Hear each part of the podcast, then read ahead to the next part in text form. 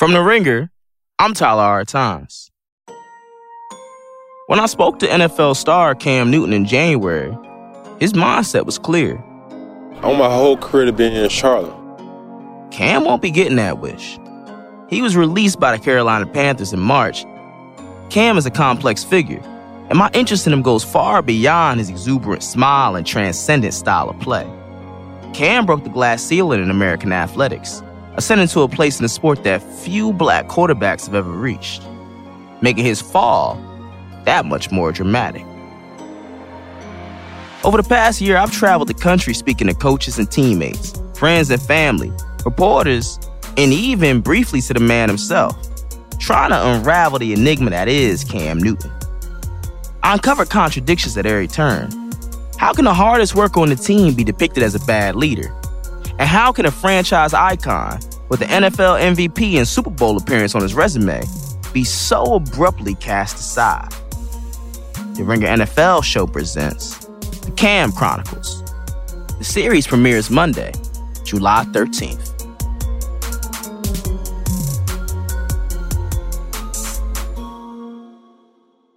Jimmy McNulty, when he ain't policing, he's a picture postcard of a drunken, self-destructive fuck-up. And when he is policing, it's pretty much the same motherfucker, but on a good case. That's as close as the man comes to being right. You gonna see me in your sleep. Yeah, I know. Yeah. They got every swinging dick with a shield on that detail but me. Takes a whore to catch a whore. Jealous bitch. You're gonna be registered as Fuzzy Dunlop, a street name. Fuzzy Dunlop. Fuzzy Dunlop. This new generation with the names. And your husband, he die or something? What about with you and your wife? What happened? She died. That's where I want to sign it. So, Van, with Season 2, Episode 8, Duck and Cover, my major takeaway from this episode is, damn, a lack of self-worth can be dangerous. Mm-hmm. It can really be dangerous. McNulty, I think, is the biggest glowing example of that. But it can... even with your boy Ziggy, your favorite character, like that, that like not feeling like you're worthy of something can truly cause you to make some absolutely boneheaded decisions. Yeah. For me, it's really kind of along the same lines. I have hide and seek written down. The reason why I have that written is because a lot of this episode is about who you're hiding from and how you want them to see you. This was an episode where I finally saw a real connection between the Sobotkas, between Frank and Ziggy.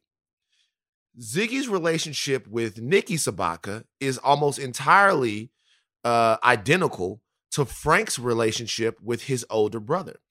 Frank Sobotka is the king of the ports. He's the big deal on the ports. He is the big guy on the ports. Everybody comes to him for everything. One reason why he's built this thing up for himself is because there is a disapproving older brother that he is continuously trying to prove himself in front of. So when we all looked at Ziggy Sobotka and said he's nothing like his father, he's completely different from his father, it turns out that that's not true. He is a lot like his father. He is trying to prove himself to his father and to his cousin and to a lot of other people. And we see that Frank has that in him. It completely changes the dynamic. Doesn't change any of how I feel about Ziggy. That is etched in infinity. Okay?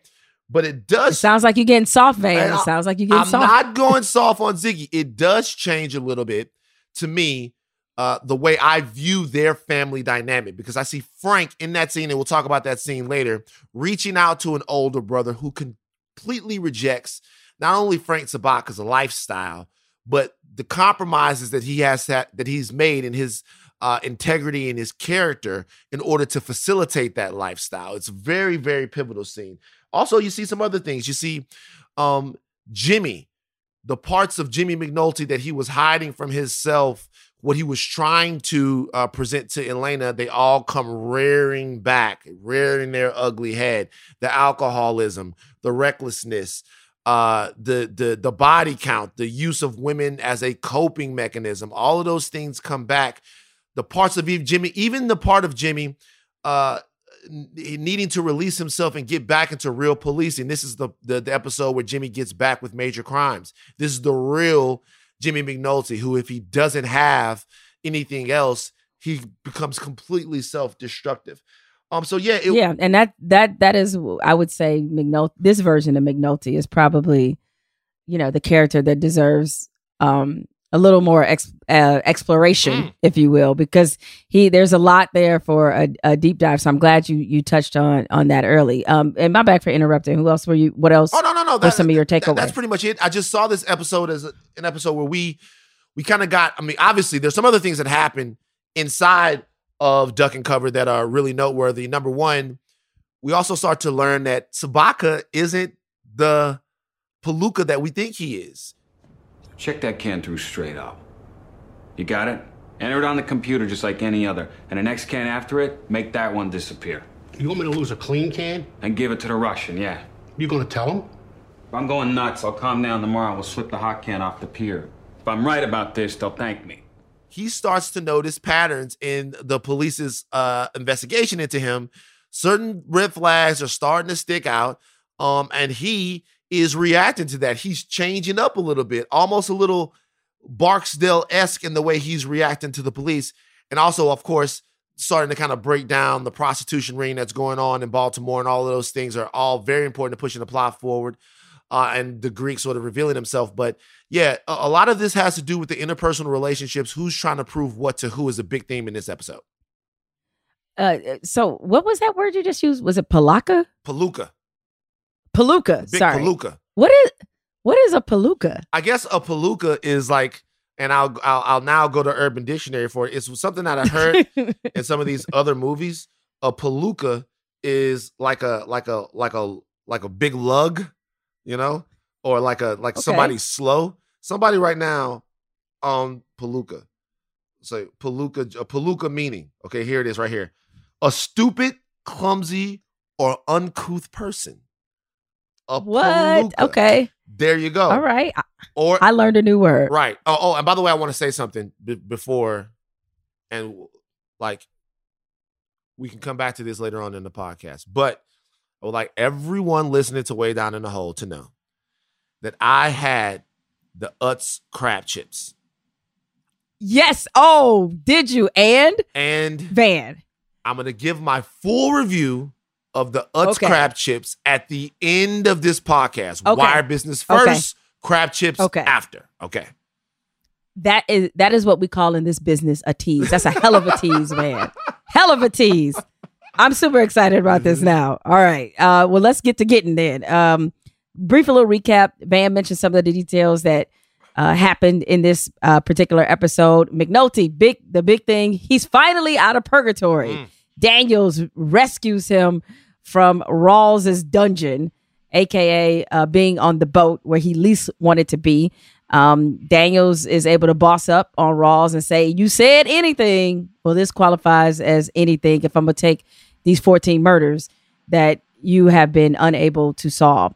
The Barksdales continuing to struggle without valuable product and or muscle. And as Van said a second ago, Frank Sobotka, I think to this point, had basically been characterized as just kind of a cog in this machine, smart in his own ways, but not the sort that you would feel like would be any kind of intellectual foe against the detail. I mean, if we look at the sort of the progression from season one, you know, the Barksdales were a very deliberate, thorough, and very organized crime organization. The Ports are not the Barksdales. They're not nearly as organized, although they have their own strengths that certainly that the Barksdales lacked. And so up until this point, although I mean, the outcome isn't quite the same, it was starting to feel, especially with this episode where the detail puts everything together, like they're building a 28-3 lead. Basically. It felt like the cops were doing that. Like, okay, like these, you know, even Herc said it, right? Was it the last episode he made the observation? Like, man, he throughout the season, he like, this is too damn easy because they talk about drugs openly. There's not a whole lot of covert James Bond-like activity. They're just able to figure this shit out because the white element of drug dealing that's been established here in The Wire is basically hiding behind their skin privilege, which is they're like, we white, ain't nobody gonna suspect us of being out here moving this weight, so we just do what we do. So at any rate, this is the episode where Frank, you see him starting to put the clues together, and he realizes he's being watched. His phone has been flagged, and he tries to turn the police on their access a little bit by using a clay can to bait them to figure out that he needed to switch things up, he and the Greeks. So it's a nice little game of cat and mouse between him versus the detail. All right, which leads us to the leader, sort of theoretically, the face of the detail, which, if you think about it, really bold choice of David Simon. I mean, he's got McNulty positioned as kind of the star of this series in many respects. He's barely been in season 2 up until this point, like bits and pieces, you know, a little bit about how Jimmy is living his life and he's trying to get back with Elena and all these little details you find out snippet by snippet. This episode is where we get full on McNulty, and not just any McNulty. We get self-destructive McNulty to the 100th power from the start of the episode, pretty much up until Daniels actually rescues him. But the thing of it is, Jimmy's dying inside. He's a train wreck unless he catches a real case. But good police. Always. The thing of it is, Lieutenant, that is, Jimmy McNulty, when he ain't policing, he's a picture postcard of a drunken, self-destructive fuck-up. And when he is policing, it's pretty much the same motherfucker, but on a good case. I mean, running in front of the pack. That's as close as the man comes to being right. Go back to Rawls. It's interesting. It's almost a Jimmy that we haven't seen. And I'll have to go back and rewatch again season 1, which is a pleasure. Don't mind if I do. This is a full circle sort of self-destructive McNulty. There's only one saving grace in this episode, and it happens towards the end with full-on self-destructive McNulty. But when we see him, he is in a full bender, right? Elena has decided that she is not going to remix their relationship. Jimmy thought he was there. He wasn't there, fellas. We all been there, okay? And you see just what the job offers for McNulty. A lot of times when we talk about addicts or when we talk about people who are trying to move away from self-destructive behaviors, one thing that they have or that they need, should I say, is structure. They always need structure. They always need something to structure out their lives. That's why a job or a facility sometimes is so important for someone who is dealing with an addiction, because just a structure makes them sort of a little bit more likely to do the things that are right for them. Like we see a lot of times with, I mean, to be honest with you, you know the world of sports, and who knows it better than Jamel? Like athletes, a lot of times we see athletes get in trouble when? A lot of times during the off season, because during the off season, that's when they don't have to check in. That's when there are no offensive meetings. Sorry to single out the NFL, but that's when there are no meetings. There's no practices. There's no curfews. There's no times they have to do anything, and you have a lot of free time, a lot of money. You're bound to make some bad decisions. McNulty is completely without structure now. Even his pursuit of Elena was providing some structure for him. It was something that he was having to plan out. It was something that he was having to put his mind and his energy into. But the moment that you have a depressed feeling about his life situation and a McNulty that is not working a case, that is not part of anything, that has nothing to give all of that energy to, you see him do all the things that classic McNulty does. We see him on a really dangerous and insane bender behind the wheel of a car. And it's interesting in that scene that Gus, the bartender, knows that McNulty has a propensity to drive drunk, and asks him, yo, you're not going to be driving, right? He doesn't want to contribute to the self-destructive behavior because he knows it. We see McNulty do that. And of course, another thing about The Wire is women cannot resist Jimmy McNulty. He is even in his most drunken state, which is amazing to me. Can we just analyze that little part? Jimmy is drunk, bleeding, and completely sweaty and disheveled. And this woman, who has a great body, by the way, we should say that. This woman, she has a fantastic body. I try to find her on IMDb to see if she had done some other stuff. I bet you did, man. Right. This woman just looks at him and cannot stop herself from having sex with him. He's like, he's just asking for food. He's not even trying to get it. Can I have some? What else you got? You can have anything you want. The next thing you know, they're having sex. But it's also interesting that in this self-destructive mode that he's in, he's on such a bender and he's so far out there that he elicits concern from his fellow officers. He inspires their concern. They know how bad that this can get. And this kind of shows the other side to a lot of the characters in The Wire, and that loss of structure. As much as The Wire is about criticizing systems and criticizing institutions, it's also about sometimes how those institutions give otherwise purposeless people purpose. It gives them something. I think about Paid in Full when, and Jay-Z raps about this in Allure as well, when Ace is talking to Mitch, Ace is like, yo, I'm out.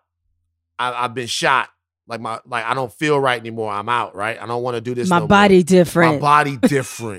I move different. You know, the whole deal. What does Mitch say back to him? Mitch says back to him, yo, I can never leave this. I can't leave this. Like when I hit the streets, people know my name. When I do this, everywhere I go, I get love. I feel like a ball player. It makes me feel 10 feet tall. Like, remember, there are more addicts in these games than just the drug dealers. Than the drug users. You can't, you'd be remiss mentioning that scene without mentioning how unexceptionally an asshole Cameron is in that. Hey. When he hits him with that, niggas get shot every day, niggas get shot every day, B. Hey, here. And he puts the blanket on him. So condescendingly. Pull your skirt up, B. Niggas get shot every day. Pull your skirt up. And then he puts the blanket on him. Here, there you go. So it's like, blah, blah, blah. Just chill out. But what I'm saying is, like, the drug dealers aren't the only addicts. That lifestyle is addict. For a lot of police officers, that job is addicting. All of these things are things that people have to have or else they fall the fuck apart. And that's what we're seeing from Jimmy McNulty right now. He does not have the structure. He does not have the exhilaration of chasing down a good case. He doesn't believe in himself unless he's either married or chasing a case. He's trying to find himself and he doesn't know who he is. Yeah, I think it was obvious that McNulty uses the job to define him, or he finds definition and not just purpose. It's one thing to find purpose in a job, as you mentioned. It's another thing to feel like the job defines you. Mm. And that's the line of which McNulty has crossed on a personal level. It's like this job defines who he is. Reflecting back to season one, when Kima gets shot and he goes into a vat of depression because of what's happened to his fellow officer. And he feels as if him pursuing this case, him wanting to be the smartest person in the room, him wanting to bring down the Barksdales, all his personal ambitions led to her nearly dying.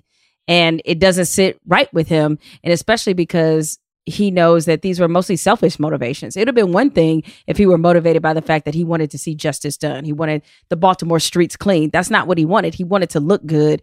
And he wanted to, frankly, rub the Barksdale's face in, his pursuit of justice, if you will. And so with this, I mean, seeing those signs early on and without him having that structure, with him, feeding and feeling this rejection as much as he has, it leads to the self-destructive behavior. Now, I wondered watching it, it's like, let's say Elena says yes. Let's say she said, you know what, Jimmy, let's run this back. All right, let's do this again. I still think he leads to being in the same place. you know, because maybe it's not as bad. Maybe he's not sleeping with the diner waitress. Maybe, though we don't know for certain given what his track record is. But it's so obviously clear that the only thing that gives him any sense of satisfaction and fulfillment is this job.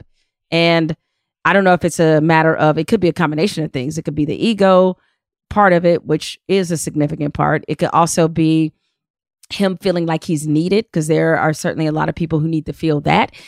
But there's something that this job gives him that nothing else can. And the scene that he has with Bunk, where McNulty, you do not see him get emotional in this series, right? Once is with Kima. And I think this is really the other time. Like, he doesn't really get all that emotional despite all the things that he's done and seen and witnessed. He tends, but he is on the verge of breaking down into tears when he talks about feeling unwanted and how everybody else is a part of this big case but him. It hurts, like hurts in a way that you would feel as if McNulty had lost a significant other. Like, I think he took not being involved with this case harder than he took his divorce. I don't think it's any question. Like, interesting. I think that there was this, it's a double whammy of not having the family. I think Jimmy's a narcissist, and in pure narcissist fashion, he needs other people to reinforce his beliefs about himself. Narcissists have this, when you, and I know a little bit about narcissism, when like when you are a narcissist, you use manipulation, you use all these different things because you need people to reinforce the belief or sometimes the insecurities that you have about yourself. Elena refused to do that. She refused to remember. Jimmy took on, think of the losses that have been mounting up over this season, right? He took on the case to find the dead girl, to find her identity. He couldn't do it. Wasn't a good enough detective, or perhaps he took on an impossible job. He was looking for something to give him some meaning there. Didn't happen. He's looking for meaning, trying to get his family back, trying to get back to his wife and his children. Didn't happen. The only thing left that could provide him a scintilla of that same feeling is the case. And he had long made peace, seemingly, with the fact that he was going to be on the outside looking in with that. Now, that's all he's got. And it's something that everyone is a part of besides him. The old band is completely back together, missing the old lead singer. It's Journey with that new guy singing, you know? And he wants to be back on the stage. And not only does he want to be back on the stage, he needs to be back on the stage, because if he's not back on the stage, he has no worth and use as a human being. No family, no case, no figuring out the dead girl, no nothing. You know, the only thing that Jimmy McNulty is not doing? His duty. His duty is to be a cop working on the boat. That is his duty. That is what he is supposed to be doing. He's supposed to be helping out the guy on the boat to do whatever it is that they do, whether it's towing boats, figuring out stuff. That's the only deal. We have continuously, throughout the course of this season, seen Jimmy McNulty shirk his duty, leave that post early to go do some other shit that he is really not supposed to be doing. The one thing he's not doing is exactly what he is as a police officer supposed to be doing, which is working the port as a boat cop, or working the sea or the river or whatever it is. Like, he's on the boat, the Marine unit, the Marine unit. The sea, excuse me. Yeah. That's the only thing he's not doing is what he's supposed to be doing. So even in that, in his narcissism, somebody loses, because that guy now doesn't really have a partner, his immediate superior on the boat. So, you know, Jimmy is always Jimmy first, and even when he's at his bottom, it's still Jimmy first. Yeah, and that's what makes him a particularly compelling brand of narcissist. It's funny you made that comparison. To the singing group comparison, because as you were talking, I was thinking, is Jimmy McNulty Eddie Kane? Ooh. Is he Eddie Kane? Is that who he is? Because I think he kind of is Eddie Kane, you know?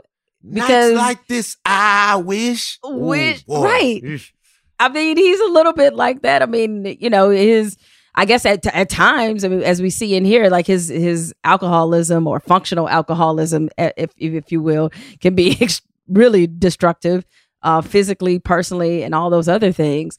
But yet he, much like Eddie, you know, it was the group that defined him. And when he didn't have the group, we see what happened. There's only one difference, I would say, between him and an Eddie Kane or a David Ruffin. There's only one difference. Eddie Kane and David Ruffin were convinced, oh man, I'm going to go watch both of those movies tonight. And it's like, so I'm going to watch both of those movies tonight. Thank you so much, Jamel. I'm going to watch the Five Heartbeats and the Temptations movie.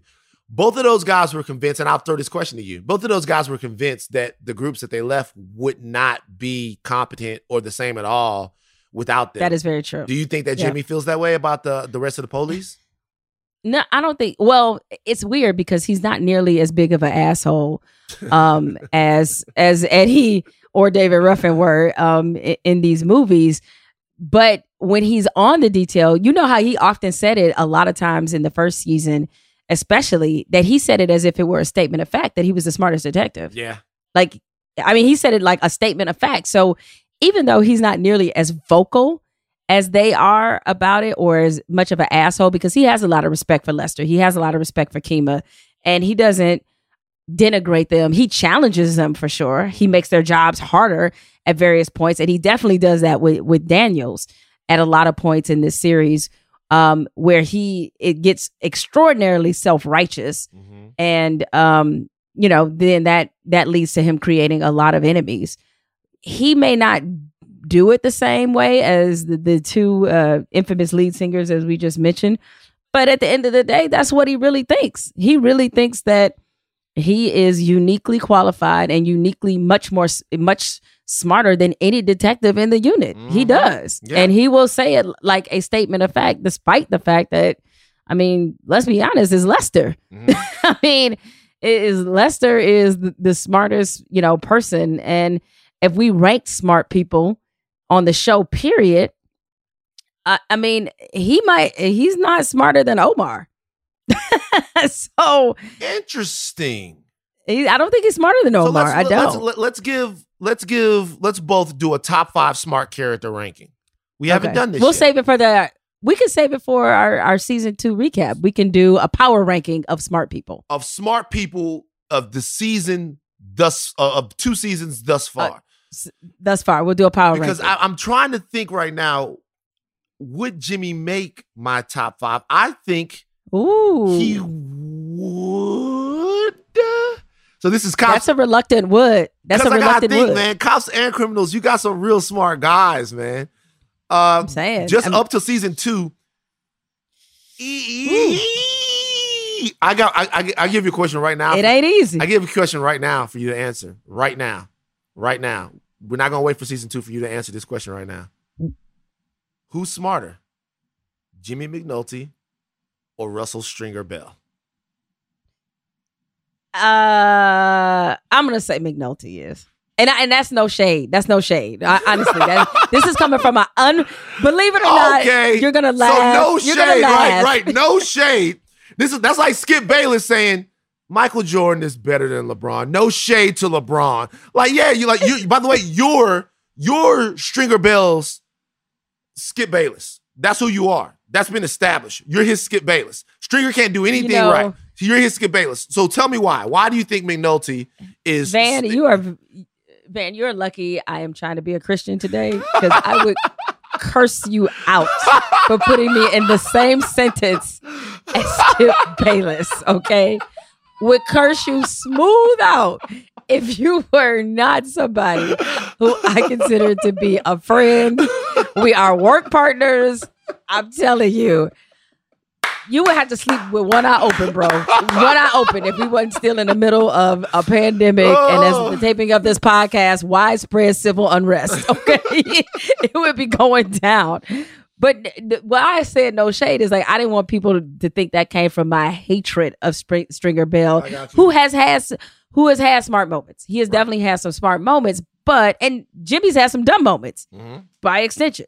Right. But I would give the edge to McNulty. But you know what? That's just right now. it's kind of interesting. Some things happen in season 3, mm-hmm. but this might be a further discussion. Right. Okay. You know, for sure. So see, I could be fair to fuckboy Bell. I can do that. All right. I'm capable.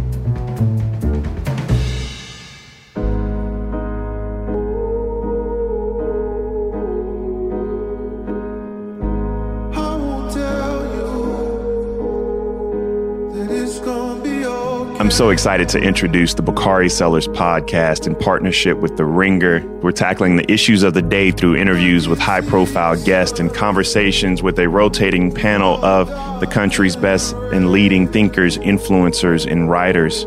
You know, I'm not only an attorney and a former elected official. Sometimes you see me on CNN, and I'm a new author of a New York Times best-selling book, My Vanishing Country. But now, we're introducing the Bakari Sellers podcast, and we're going to cover everything from the 2020 election to sports and culture to the larger movement for racial equality in the United States. We're going to have some of your favorite quarterbacks, some of your favorite politicians, some of your favorite athletes, writers, singers, actors, actresses. The Bakari Sellers podcast will debut on Monday, June 29th. Listen free on Spotify or wherever you get your podcasts.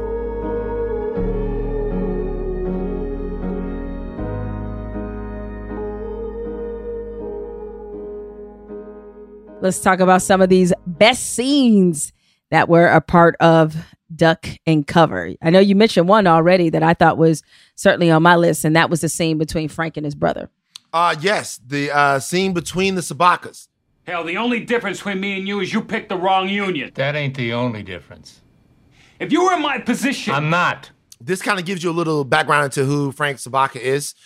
You think that Frank Sobotka is a guy that's driven by, we've talked about this extensively on the podcast, driven by his want and his need to continue the lifestyle of the men that work with him in the union on the port, and that he is almost in a way selfless in his criminality, that he is committing these crimes and doing these different things for reasons that are much bigger than him. And to be honest with you, anytime you have that perception of somebody, it makes almost anything they do a little bit more understandable. You know what I mean? This scene between him and his brother, and just to kind of set the scene, Frank offers his brother almost kind of like a no-show job, like, but not really. It's a position on a board that he would only have to go to a couple of times a month, and he'd make a couple of $100 for it. And his older brother rejects this, says no. And what you start to see is that Sobotka is, the younger Sobotka, Frank Sobotka, is completely dedicated to mission accomplishment and sort of getting things done. The older Sobotka is dedicated to the purity of whatever's going on. He says, I got to get mine straight or I don't want it at all. He says he's not noble, but he's right. Frank, in a way, has always been trying to live up to that standard. You can see in this scene that he's never really been able to. He's never been able to do enough to make that guy impressed, because the only thing that's going to impress that guy is being completely on the side of right, completely clean and a straight arrow. And that's something that Frank Sobotka doesn't think that he can do and provide for his union and port workers at the same time. So he is in a no-win situation. He is chasing a ghost that he can never catch up to. I think that's very interesting to see for him, and it changes his character a little bit, in my opinion. Well, it's also, I also couldn't help but observe that Frank Sobotka, once again, seemed to exhibit more compassion and more understanding for people not named Ziggy Sobotka. Mm. You know what I'm saying? Yeah. Because like his son is, wouldn't it have made more sense if he offered that job to his son, who is not really good at what he does, who, if anybody needs a cushy job where they show up and don't do anything, it's Ziggy Sobotka, right? You know, more so than his brother. And so this was one of those unexpected discoveries I had since I brought up Ziggy in this series, or in this particular, in this rewatch of this season. I had a lot more sympathy for Ziggy Sobotka than I did the first time around. I had no sympathy for him the first time around. But this time, seeing little nuances and understanding the dynamics more, paying attention to them more, observing them more. I think that's also a benefit of when you've seen something before, is that then you start to look deeper at the nuances, at other things you may have missed, just because you already know where the plot is going. So you're not as obsessed with the pace and where the plot is moving, because you already know. Then you start looking at these characters. And my second look at Ziggy, I'll be honest, like while I am irritated by his stupidity, I'm less irritated, and I find myself with more compassion than irritation this time around. It gets back to that. Like, I laughed pretty hard the first time when I saw Ziggy's confrontation with Maui, which is in this episode, where, you know, he leaves him stranded on top of one of the containers, and Ziggy, having been convinced by his fellow dock workers to take on somebody who's twice his size, a lot stronger, and frankly, a lot meaner. He confronts him, winds up being humiliated from everybody, in front of everybody. And the only thing he could yell is bad advice. And it just kind of sunk in just how misguided the lack of guidance that he's always had, and the lack of direction, and how he has, that's why I said at the beginning of the podcast, how worthlessness can be very dangerous. And right now Ziggy is feeling very worthless because his colleagues don't respect him, his father doesn't respect him, he feels like his cousin is just basically pacifying him by giving him this money that they're making from this drug trade that he's not even really involved in, because he was too incompetent to actually run it. So there is no place in Ziggy's life where he is anything other than a joke. And the whole duck thing, you know, putting a diamond collar on the duck, is like he's sort of blowing this money, money that he clearly needs, because he's upset at the fact that he doesn't feel as if he is worthy enough or smart enough to do anything. Yeah. Because nothing in his life plays to his skill set, and he doesn't know how to do anything else. So it's just really kind of a shame to kind of see just him unraveling.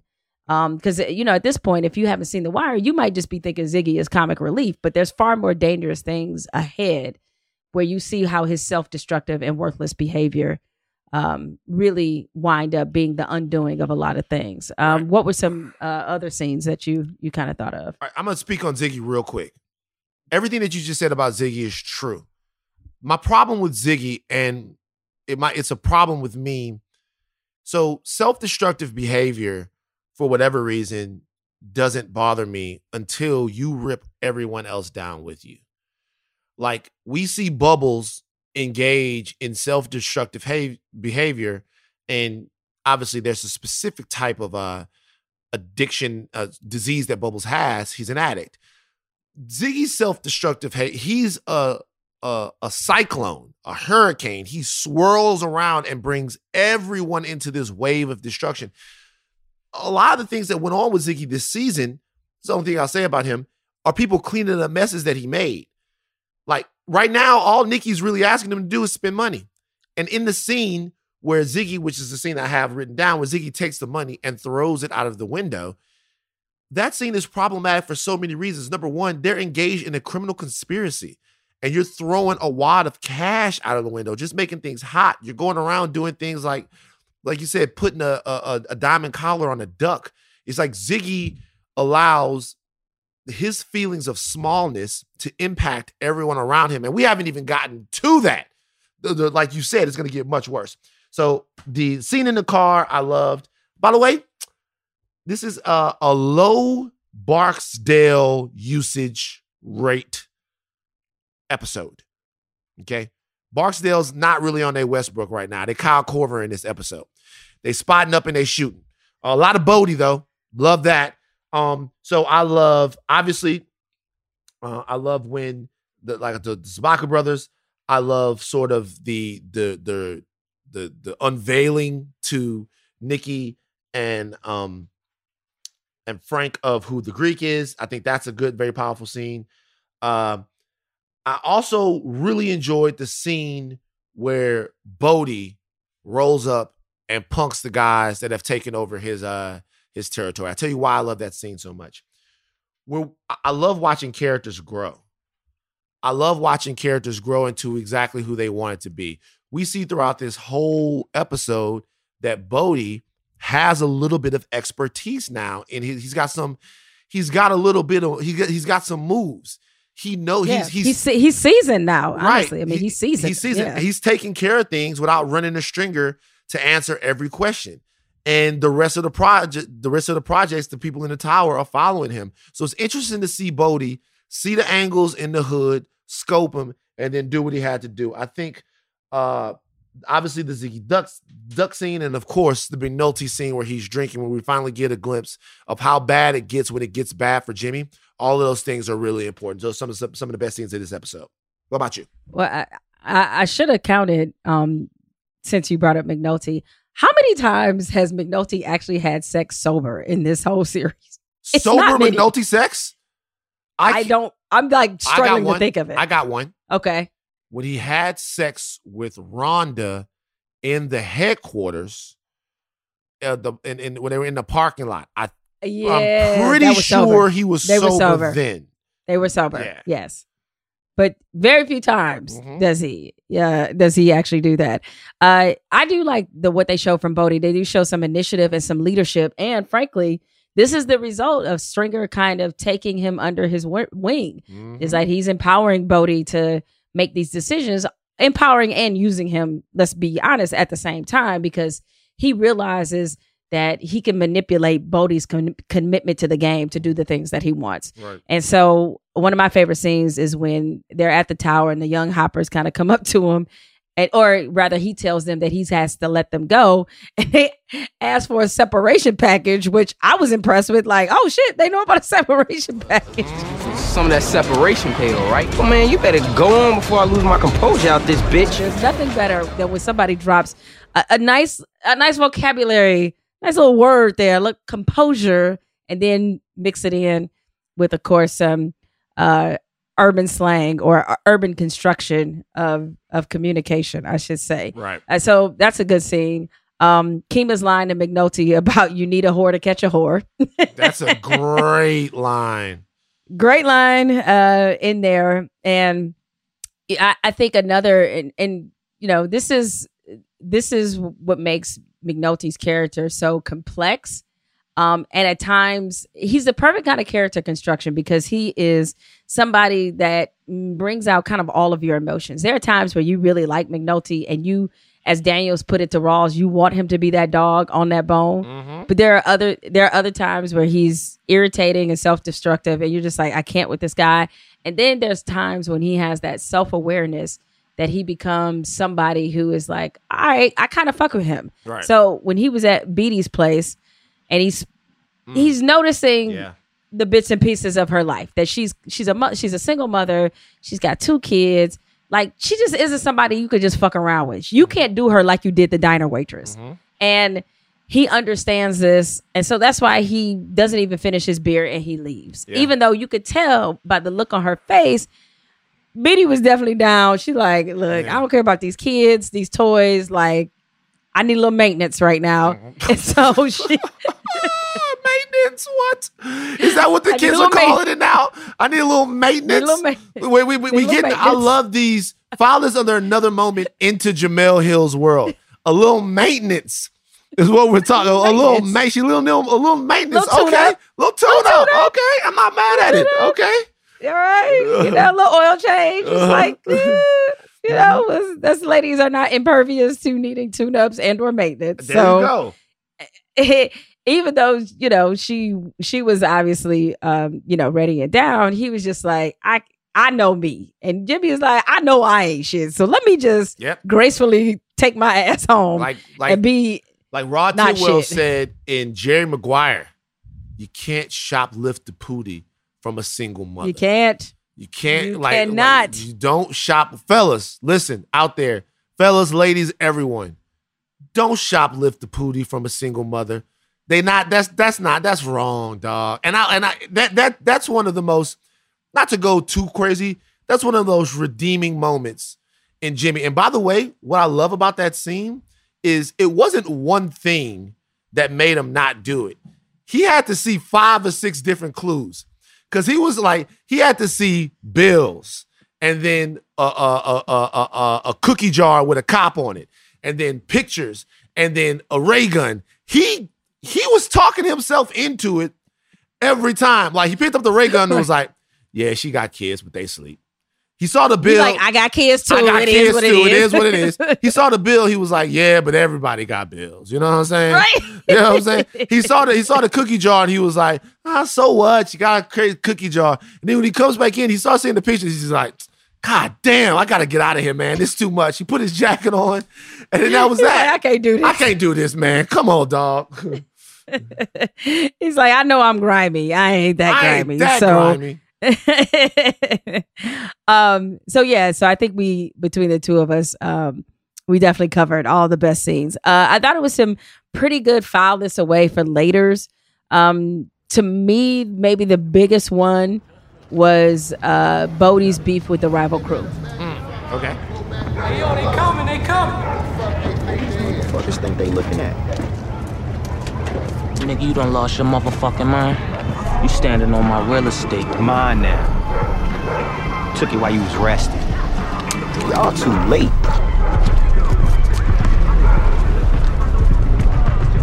Look, I'ma let you walk off right now, but we could do it the other way.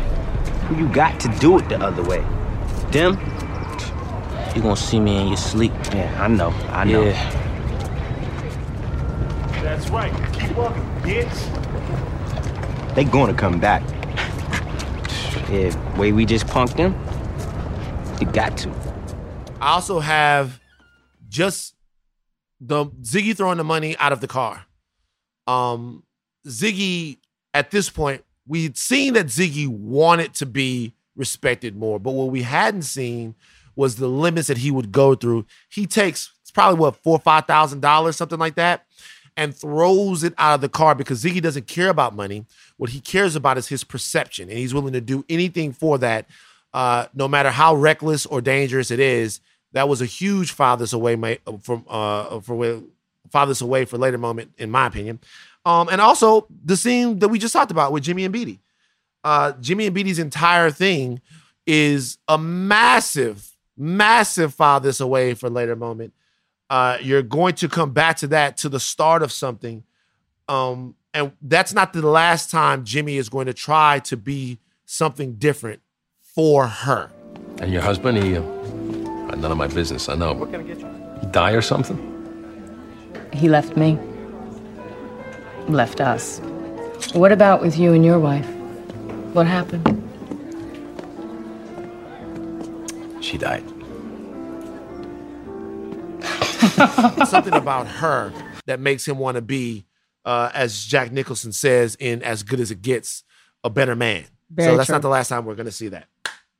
Another one, and this is, you know, I didn't think about this until he said something. You notice that I would say the two people throughout the series of The Wire who make the most inappropriate references to their genitals are Landsman and Rawls. Yeah. And with Rawls, it's funnier because that's a big, every time he makes one, it's a big file this away for later. Every time. Right? Every single time. And so in this one, he's like, yeah, to Daniels, and I could use 3 more inches of meat. Yeah. Really? Yeah. It's like, it's just so much going on with Rawls. Or Omar. And he's always meant... exactly. Like, you know what? Follow it away for later. You're so silly. Follow it away for later. Follow it away for later. I'm not going to say anything. Follow it away for later. That's all I'm going to say. Anytime Rawls makes a sexual innuendo or sexually explicit joke, it's a follow it away for later. Every time. And I'm like, every time it's like, this is so interesting. I would also, now that I think about it, I would put Frank's confrontation with his brother also as a file this away for later. Interesting. Just in the sense that Frank's brother, when he's like, whatever I got, I got it straight, right? Now he thinks he's talking about just a job. Like he's just talking about this easy job that he's trying to get him where he could get paid and not have to do anything. But what he will, later find out is that they were having a conversation that was much bigger than even he thought it was. Yeah. And so that's why like sort of him, their whole, their whole disagreement and the root of Frank's brother being just trying to tell him, like, unless you do it honestly, it really is destructive. And he's trying to, that's a big forewarning for Frank right there. And so it's kind of like, as I thought about it, I was like, you know what? Actually, that whole scene, because of how some things unfold later, it could definitely be considered a file this away for later moment. Speaking of other moments, there were some things that aged the best. Definitely McNulty being self-destructive ages quite well. Absolutely. Yep. Yeah. Anything else you noticed? So obviously prostitution. No, never goes out of style. Never goes out of style. We've talked about that, human trafficking, but this time we're getting down to the basics of it, the real prostitution. Like that scene. So, and this is not funny.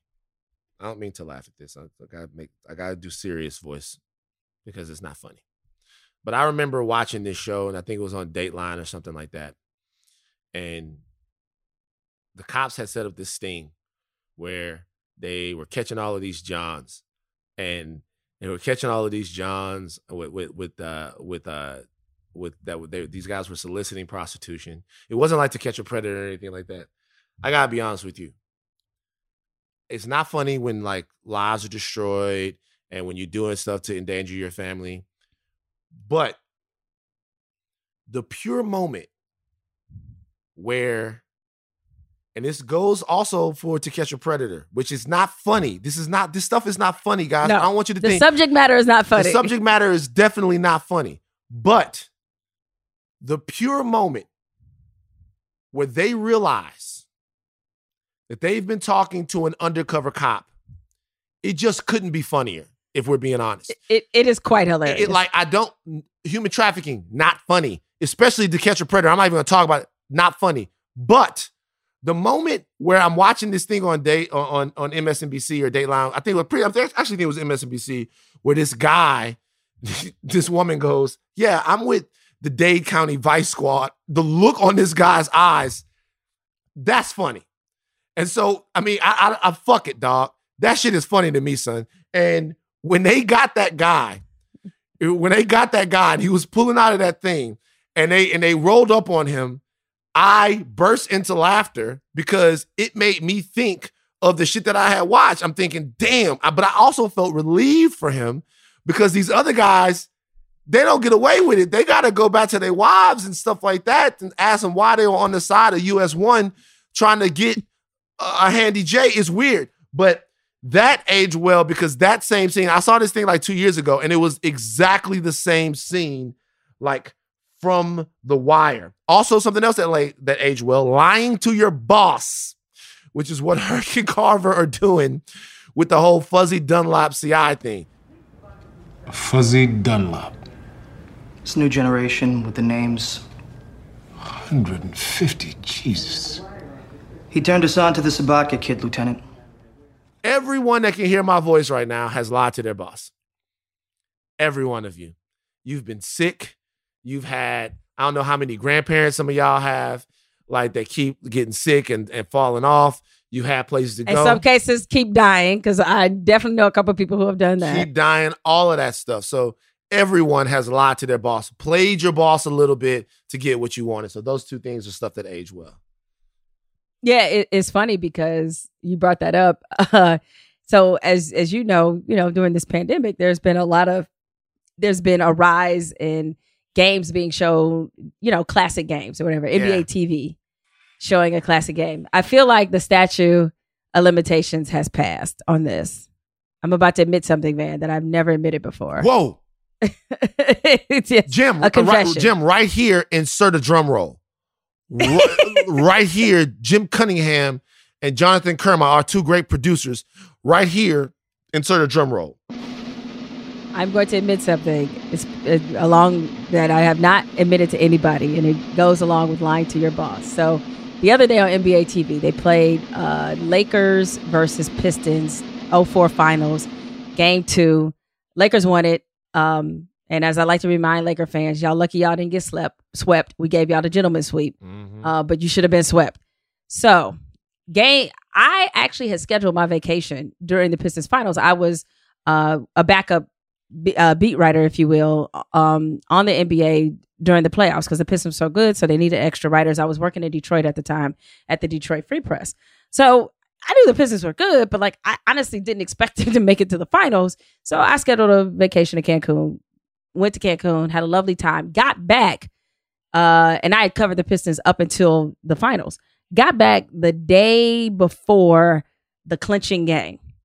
And my grandmother was in the hospital at that time. Oh my God. It wasn't super serious. Mm-hmm. I mean, it was mildly serious. I mean, anytime you're of a certain age, you go in the hospital, it's always gonna be a little bit mildly. It's always gonna be a little bit serious. So she was in the hospital. I think I went to see her. The next day, you know, game clincher. We can win this thing right now, right? And last time Pistons won, I was, you know, 13, 14 years old. So I was assigned to work the game, you know, and go and report and write some fabulous story that I'm sure everybody would have forgotten 5 minutes after it was published. So I had a choice, Van. I could go to the game, write this story, or I could be hanging out with my friends who are all going to be drinking and celebrating as we clinched a world championship against the Lakers. So Grandma just got a little sicker. Whoa! Grandma got a little sicker. Whoa! Grandma got a little bit sicker. Whoa! Yo, Grandma. Mm. Grandma was, you know, suddenly made a turn that, you know. See, it's conveniently happened right before. That's from one of the most upstanding people in all of media right now. I did it, y'all. I did it. One of the most upstanding. Let me ask you a question. Was it worth it? Yes, it was. I'm not gonna lie, it was, because look, if the Pistons were my main beat, mm-hmm. I would definitely have never done that. Yeah. But they were not my main beat. This was. I just wanted to, you know, get a better sense of covering the NBA, develop more sources, all that kind of stuff. So when the Pistons started running through the Eastern Conference, when they, you know, went to like 6 straight conference finals, I was doing a lot of the reporting as support. You know, they had the main beat writer, and I was backing up the main beat writer and part of a team of reporters assigned to the Pistons. So, you know, it wasn't like yeah, I get it. Nobody else could do what I did. You know, it's Jamel, like I wanted to experience this. Herc and Carver, the three of y'all, peas in the pot. I Fuzzy Dunlopped it, man. I Fuzzy Dunlopped it. What can I say? You Fuzzy Dunlopped. That's the new name. Anytime you lie to your boss. When you lie to your boss, you fuzzy Dunlopping. So when you guys are followers, you know what? This is what I want you guys to do. On Twitter, when you hear this episode, I want the best story of you Fuzzy Dunlopping your boss. I want the best story of you lying to your boss, what you got, what the lie was, when it happened, and the best story, we are going to read it on Way Down in the Hole and attribute to you the best story of you Fuzzy Dunlop and your boss. I want to hear from y'all. I mean, I that wasn't the only time I Fuzzy Dunlop the boss. It was just Fuzzy Dunlop, my boss. It was just the most egregious. The most egregious one. Yeah, I get it. By far the most egregious. Mm-hmm. I've never begged out of I did big out of another assignment. That was to see Prince. I'll tell that story another day. Cool. So I feel like that was worth it. Right. Okay. Mm-hmm. Definitely worth it. So anyway, we move on from Fuzzy Dunlapping. But in terms of what age the best, the other thing I would say age quite well. And this is just as an observer to the male species. Men being unable to have meaningful emotional conversations with each other about real shit is timeless. And so when McNulty and Bunk, when they're by their favorite drinking spot, which is the railroad tracks, and Jimmy McNulty is damn near like he's fighting back these tears, because I have a feeling he doesn't want to A, feel even more humiliated crying over a job, B, crying in front of his boy about the job, and meanwhile Bunk is just taking a piss. And they got every swinging dick with a shield on that detail but me. Jealous bitch. Damn, man. Is that how y'all do? You revealing something like personal, emotional. You jealous bitch. I was like, oh God. Mm. Is that what your species does? Is that how it is, man? You tell me. I would be honest with you. Yes and no. I think that we've gotten a lot better in that. I think that, like, you know, while I'm going through stuff, there's so many of my brothers that I can call and talk to them. However, there are people. That's a generational thing. I think my generation is much better about that. Like, I still like my dad really loves me, like really loves me, but like, and if there's something wrong with me physically, but see if I'm just like going through it mentally, he don't understand that. Like it's so crazy. Not only does he not understand, when I say he doesn't understand, I mean, I'm not saying he doesn't understand it emotionally. Like he doesn't grasp it at all, how it could be a thing.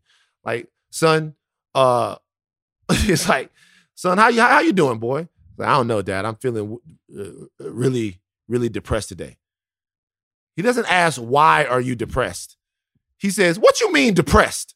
Like literally, what does depressed mean? What you mean depressed? Depressed how? I mean, I feel like I feel like I don't want to get up and go do anything. I just want to lay in the bed all day. I don't want to really talk to nobody. I don't want to eat. I don't want to do anything. Let me tell you something, boy. If you don't eat, you're gonna die. If you don't try not eating. Go ahead. See how that's gonna work out for you. 5 days, don't eat nothing. You know, you're gonna look crazy. You're gonna look like your uncle or somebody like that. Get your ass up and go eat. And see, he gonna call back an hour. Boy, did you eat? So like with him, maybe not so much.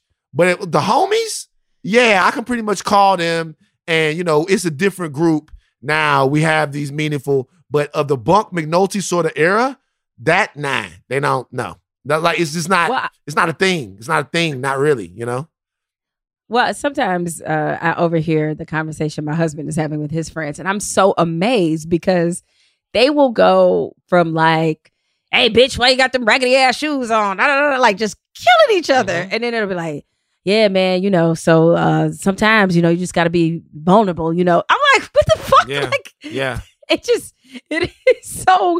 so perplexing to me. And I'm just like, that you guys on one end can talk to each other just so rudely. And then on the other hand, it's like, yeah, man, you know, sometimes, you know, you just got to show your lady how you care. You're like, yeah. I don't understand you at all. Not at all. Yeah. But I felt like those, sometimes that, coarse communication between men in emotional moments, I felt like that probably aged quite well. Right. Now, in terms of what aged the worst, our boy Horseface, right? He's in Sobotka's office. He's in the union office. Got the same thing. You got the same thing? The fake tits? No. I got something. Oh, we got different things. Go ahead. Tell me. Okay. So mine is Horseface is sitting there agonizing over whether or not fake tits or real ones. I'm using his language, just so you know. Are real ones. He's like, I don't know which one is better. I can't decide. Thus far, I'm undecided on fake tits. And I feel like that didn't age well because that argument has kind of been settled. Isn't the answer, y'all don't care? Have I missed that? Interesting. Because I think there used to be a decided, definite,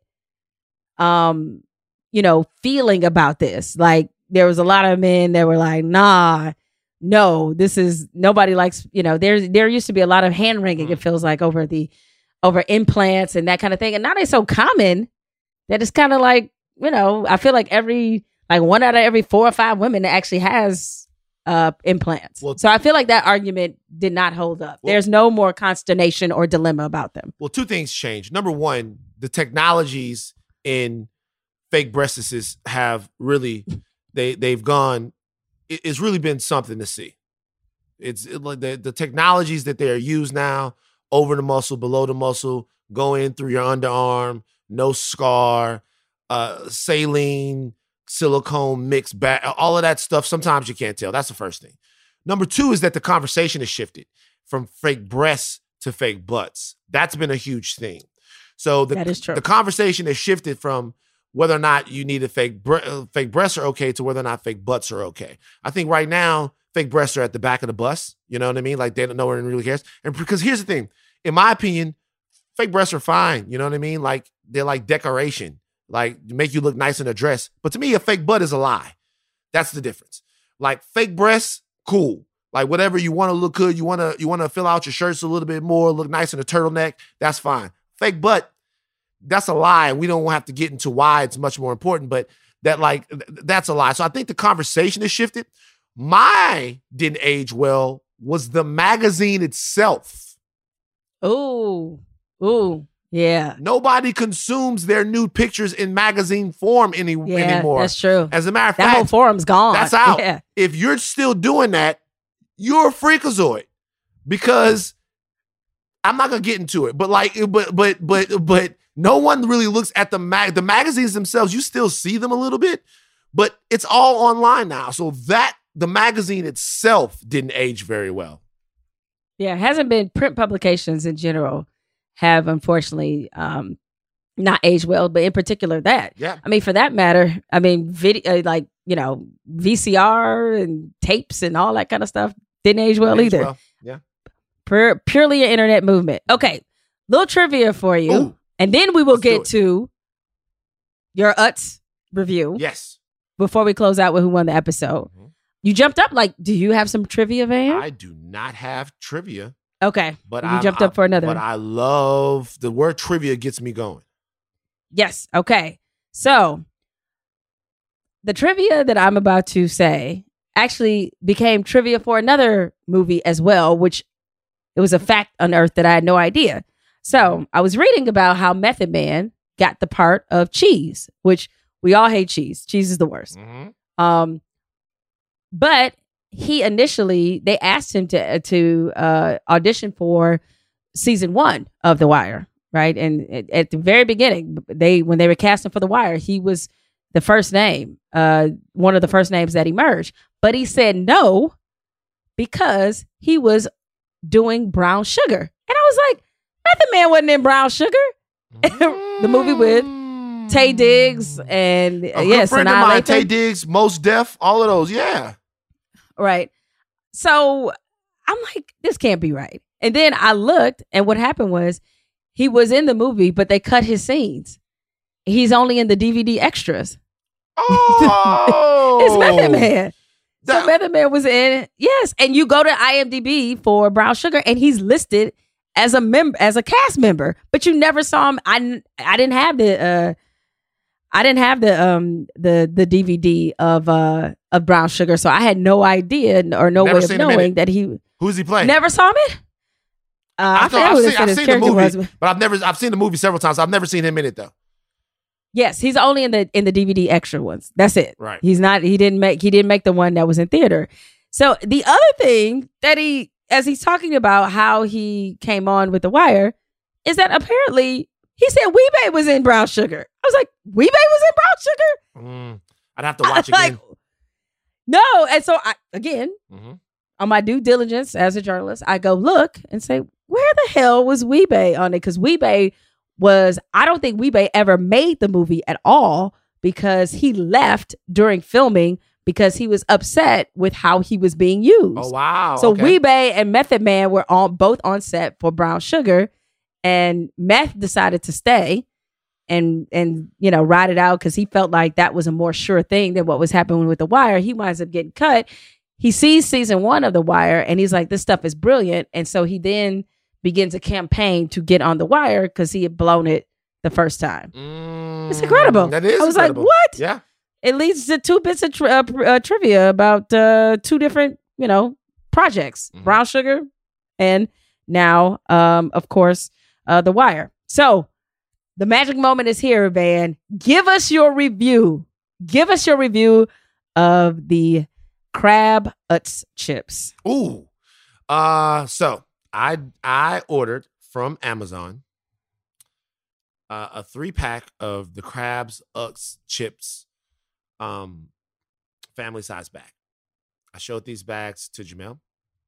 I texted her. I'm like, look what I'm eating. You don't have none. Nanny boo boo is exactly how he did. This was it. He did. So, we drove out to the drive-in movie theater. Me and Kaliko, we drove out there, and I brought a bag of the Utz chips as a snack. I smashed the whole bag. It's a family-sized bag. Yeah. Yes! I smashed the entire bag of chips. I smashed the entire bag, and I ate half the bag while in a peak fat moment. I smashed half the bag while we were waiting in line in the drive-thru in Raising Cane's. peak fat. Like man, I'm so proud of you right now. Peak I'm fat so moment. Proud of you. You get the Raising Cane's to eat in the drive-in movie theater, right? But I was hungry and I had the chips. The chips I actually was trying to save to eat those, because you eat the canes and then if you still want more like a snack, you eat that. But didn't matter. I ate half the chips. This is my only thing. The chips are fantastic. Little salty. What? Who cares? Little salty. Little. Who cares? Little salty. And because we had the big bag, and because they shipped with Amazon, a lot of the chips got all broken up. So you're not really eating chips. You're eating like little, and after a while, that can be like a little salty as well. Little salty. But why do that though? Why not just pour the bag, just pour it straight in your mouth? Yeah, I mean, I do that. I did that as well. Okay, yeah, this is what I'll say. This is the only review that Utz needs to care about. I ordered 3 family-sized bags that arrived on a Thursday night. I started eating on a Friday. By Monday, they were all gone. All 3 bags. Family size. I'm proud of you, man. I'm so proud of you. So there you go. Utz crab chicks off the chain. For the win. For the win. I knew it. I told you. I'm a chipologist. Yep. I told you. Like, I wouldn't lead you wrong in this area. Right. Now, I don't know what your general chip taste buds are like. You like the crab, so that's a really good start. To me, the only Utz chip that can maybe rival isn't the right word, but I get equal enjoyment, although for different reasons out of eating, is the Utz Red Hot Chips. Fire. Fire, dog. They fire. You love them. I love them. I'm a red hot chip kind of person. You like that? You know, just in general. Yeah. I like hot chips. And so those Utz's Red Hot Chips, official. Yeah. Not quite the crab ones, but official nonetheless. So amazing. That was worth it. That was worth it. Fantastic. I dig them. I'm trying to lean it out a little bit now. Got to get a little lean, so I might be off the chips for a while. But when I come back, I want to do, because it turns out that Utz owns both Zaps and Utz. I didn't know Utz owns Zaps. They tell me. I want to do a Zap Utz taste off. Ooh. I want to do a taste off. Want to get some of the Wire fans and maybe from this area, you know, and do a Zaps Utz taste off. But yeah, Utz crab chips, legit. Fantastic taste. Legit. Yeah. Yeah. Oh, they're so good. Well, next time you go on a chip bender like a la McNulty. Yep. Yep. Well, we'll be counting on that breakdown as well. Mm-hmm. Okay. Finally, the other moment of truth. Who won this episode, man? I thought about this a lot, and I'm not sure if I've given him one already this season, but to me, this is no doubt a Ziggy episode. I think a lot of the moments in this season that really arrested me, it was Ziggy.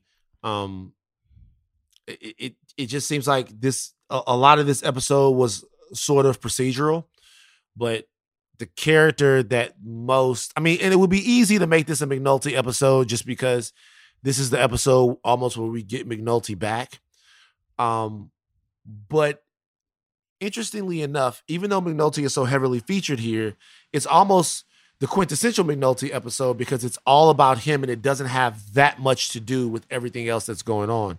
Whereas the scenes that Ziggy's in are starting to widen fault lines and push the story a little bit. So without being overly verbose about it, which everyone's going, damn, since when don't you like being overly verbose? I'm going to say that Ziggy actually won this episode. You know, I do have a Sobotka winning this episode. It's just not Ziggy, it's Frank. And the reason I chose Frank is, I said this earlier in the podcast, it's because Frank, I think for so long had just been kind of seen as, you know, the muscle, the middleman in a extensive wheel, but nobody with any real power or smarts or like other than being the vessel in which a lot of these items got into Baltimore. A lot of, you know, the women, the drugs and other things, like what was he really contributing to the operation other than being transportation? And with this, because he puts together a key piece for the organization where he puts together some shit that they miss. So as smart as the Greek is, as smart as Vondas is, as smart as, you know, everybody thinks they are, the person who puts it together is Frank. Where he's like, him seeing Kima, him like he puts it together very. It's not easy what he did, right? For sure. Not because he starts to see it. He could have very easily blown off being quote flagged and just say, "Oh, maybe it's just some glitch." But he puts it together between seeing Kima, being flagged, the cop all of a sudden pulling over the container. Like he is able to say, "You got a problem on your hand," and it's actually a pretty good. Collectively a good file this away for later moment. But I felt like he proved his real value beyond just being this kind of uninterested yet often self-righteous observer of everything that was happening. Wow. Yeah. Compelling case, but it's a Sobotka family sweep in episode 8, Duck and Cover. Oh, well, man, as much as I would love to give credit to the Sobotkas, you're the real winner of this episode because you got to destroy 3 family-size bags. Family size. Of crab Utzes. And I've never felt more jealous and more envious of another human being than I do at you at this moment. Well, and I mean, you have done it, my friend. Well, the reality is this. I do what I say I'm going to do. And when I say I'm going to taste the crab Utz chips, as a matter of fact, to be honest with you, I wish I could pull it up to you right now. I was on Amazon this morning looking at getting a 60-pack of the smaller bags. But then you know what I said? Why do that? I was like, I'll just save them for the weekend. No, I can't do that. I got to do what I'm doing and stick to it. And so, I don't need a lot. I just need to shave off maybe like 15. And 60-pack of crab Utz chips ain't going to do it, so I'm not doing it. But they were great. And Utz, I got to be honest with you. If you hear this and you decide you want to send over some to me and Jamil, we'll make use of them. Yes. Oh, absolutely. Right. I'm here for free product. Right. Okay. I am definitely here for free product. All right. Well, that's a wrap for us, Van. You are the hero that we need and deserve. Oh, for that. The hero that we need and deserve. But that's going to do it for us. Thanks everybody for watching The Wire along with us. So keep listening to us and keep watching The Wire. We'll see you next time.